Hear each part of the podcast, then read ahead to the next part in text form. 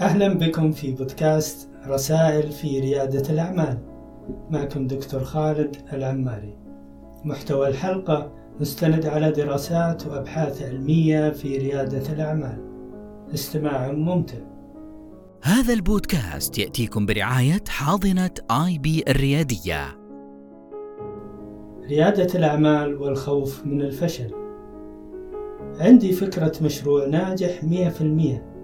السنة هذه ببدأ مشروعي الخاص وأصير مدير نفسي.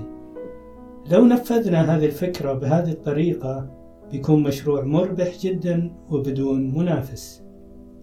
نسمع كثيرا مثل هذه المقولات وبشكل دائم وطبيعي جدا أن يطمح الإنسان أن يتطور ويحسن حياته ويبحث عن الجديد. ولكن سنة بعد أخرى ممكن نقابل نفس الأشخاص اللي كانوا يتكلمون عن أفكارهم ومشاريعهم بكل حماس وشغف. لنرى النتيجة وهي للأسف لا شيء على أرض الواقع. تنوعت الأفكار ولكن المانع واحد فقط وهو الخوف من الفشل. الأبحاث والدراسات تقول أن قرار دخول عالم ريادة الأعمال يتأثر بعوامل مختلفة بعضها نفسية وبعضها عقلية وأخرى مهارية.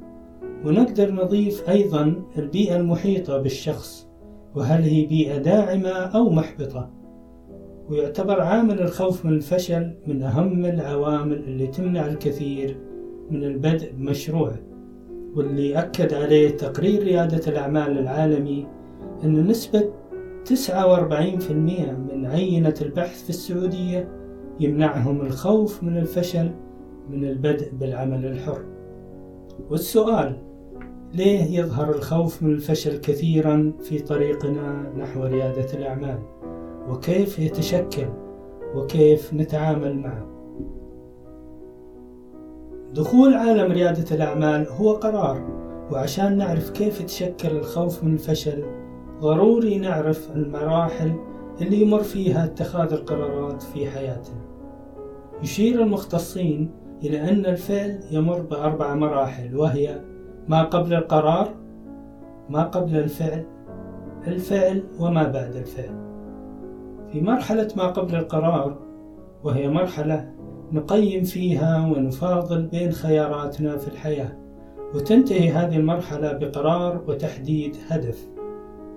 بعد كذا تجي مرحلة ما قبل الفعل وبعدها مرحلة الفعل وهذه المرحلتين نقدر نسميها مراحل الثبات من أجل الاستمرارية حتى الوصول إلى الهدف لكن الموضوع ما هو بالسهولة هذه لأن كل مرحلة من مراحل اتخاذ القرار يكون فيها صعوبات لابد من التعامل معها بالشكل المناسب حتى نتخطاها وننتقل إلى المرحلة التالية إلى أن نصل إلى الهدف المحدد.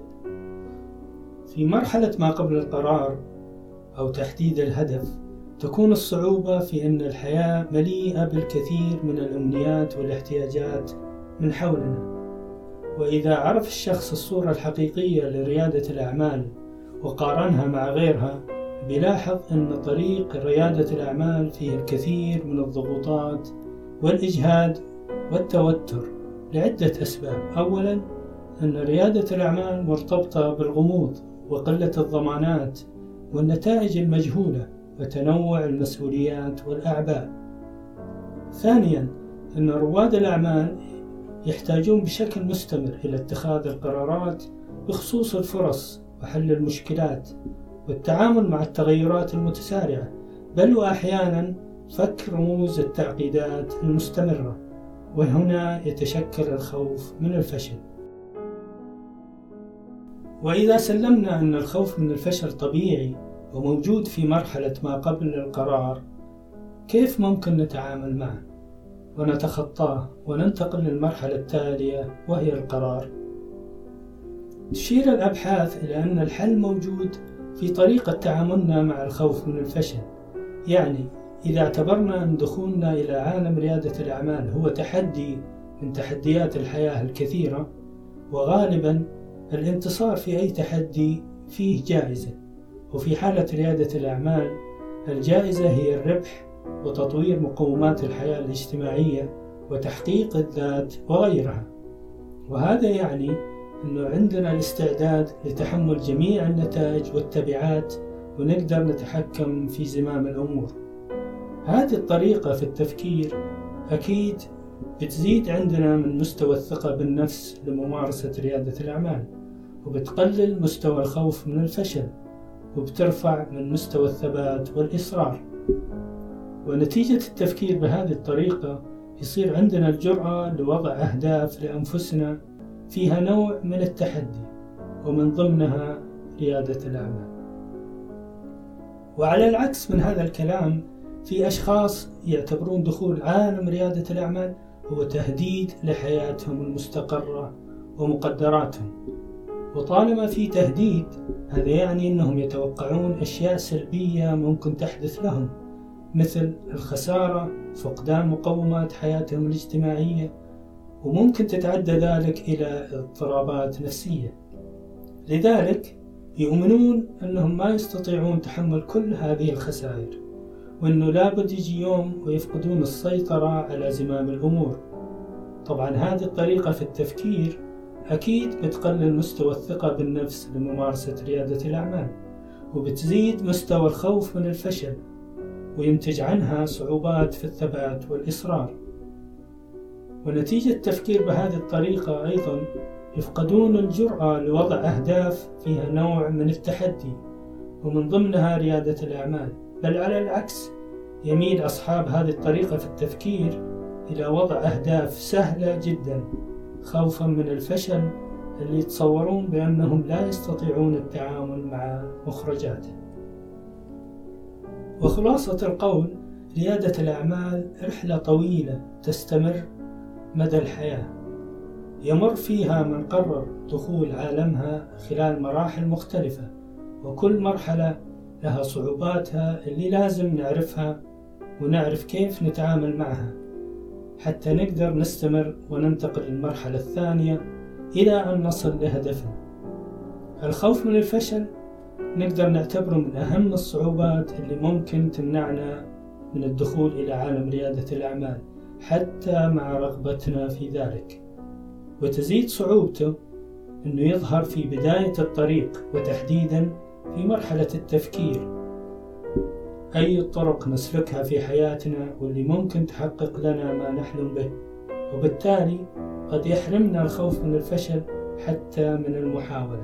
لذلك لابد نعرف جيدا كل الصعوبات اللي تنتظرنا في طريق ريادة الأعمال. ثم نعتبرها نوع من التحدي ونؤمن بقدراتنا وننظر بإيجابية إلى المستقبل. ثم نستعد لتطوير أنفسنا وقدراتنا ومهاراتنا لنتغير إلى ذلك الشخص الذي سيحقق لنا الإنجاز وكل ما نطمح به. وخلاصة القول ريادة الأعمال رحلة طويلة قد تستمر مدى الحياة. يمر فيها من قرر دخول عالمها خلال مراحل مختلفة. وكل مرحلة لها صعوباتها اللي لازم نعرفها ونعرف كيف نتعامل معها حتى نقدر نستمر وننتقل للمرحلة التالية إلى أن نصل لهدفنا. الخوف من الفشل نقدر نعتبره من أهم الصعوبات اللي ممكن تمنعنا من الدخول إلى عالم ريادة الأعمال حتى مع رغبتنا في ذلك. وتزيد صعوبته أنه يظهر في بداية الطريق وتحديدا في مرحلة التفكير أي الطرق نسلكها في حياتنا واللي ممكن تحقق لنا ما نحلم به. وبالتالي قد يحرمنا حتى من المحاولة. لذلك لابد نعرف جيدا كل الصعوبات اللي تنتظرنا في طريق ريادة الأعمال ثم نعتبرها نوع من التحدي ونؤمن بقدراتنا وننظر بإيجابية للمستقبل ثم نستعد لتطوير أنفسنا وقدراتنا ومهاراتنا. لنتغير إلى ذلك الشخص الذي سيحقق لنا الإنجاز وكل ما نطمح له.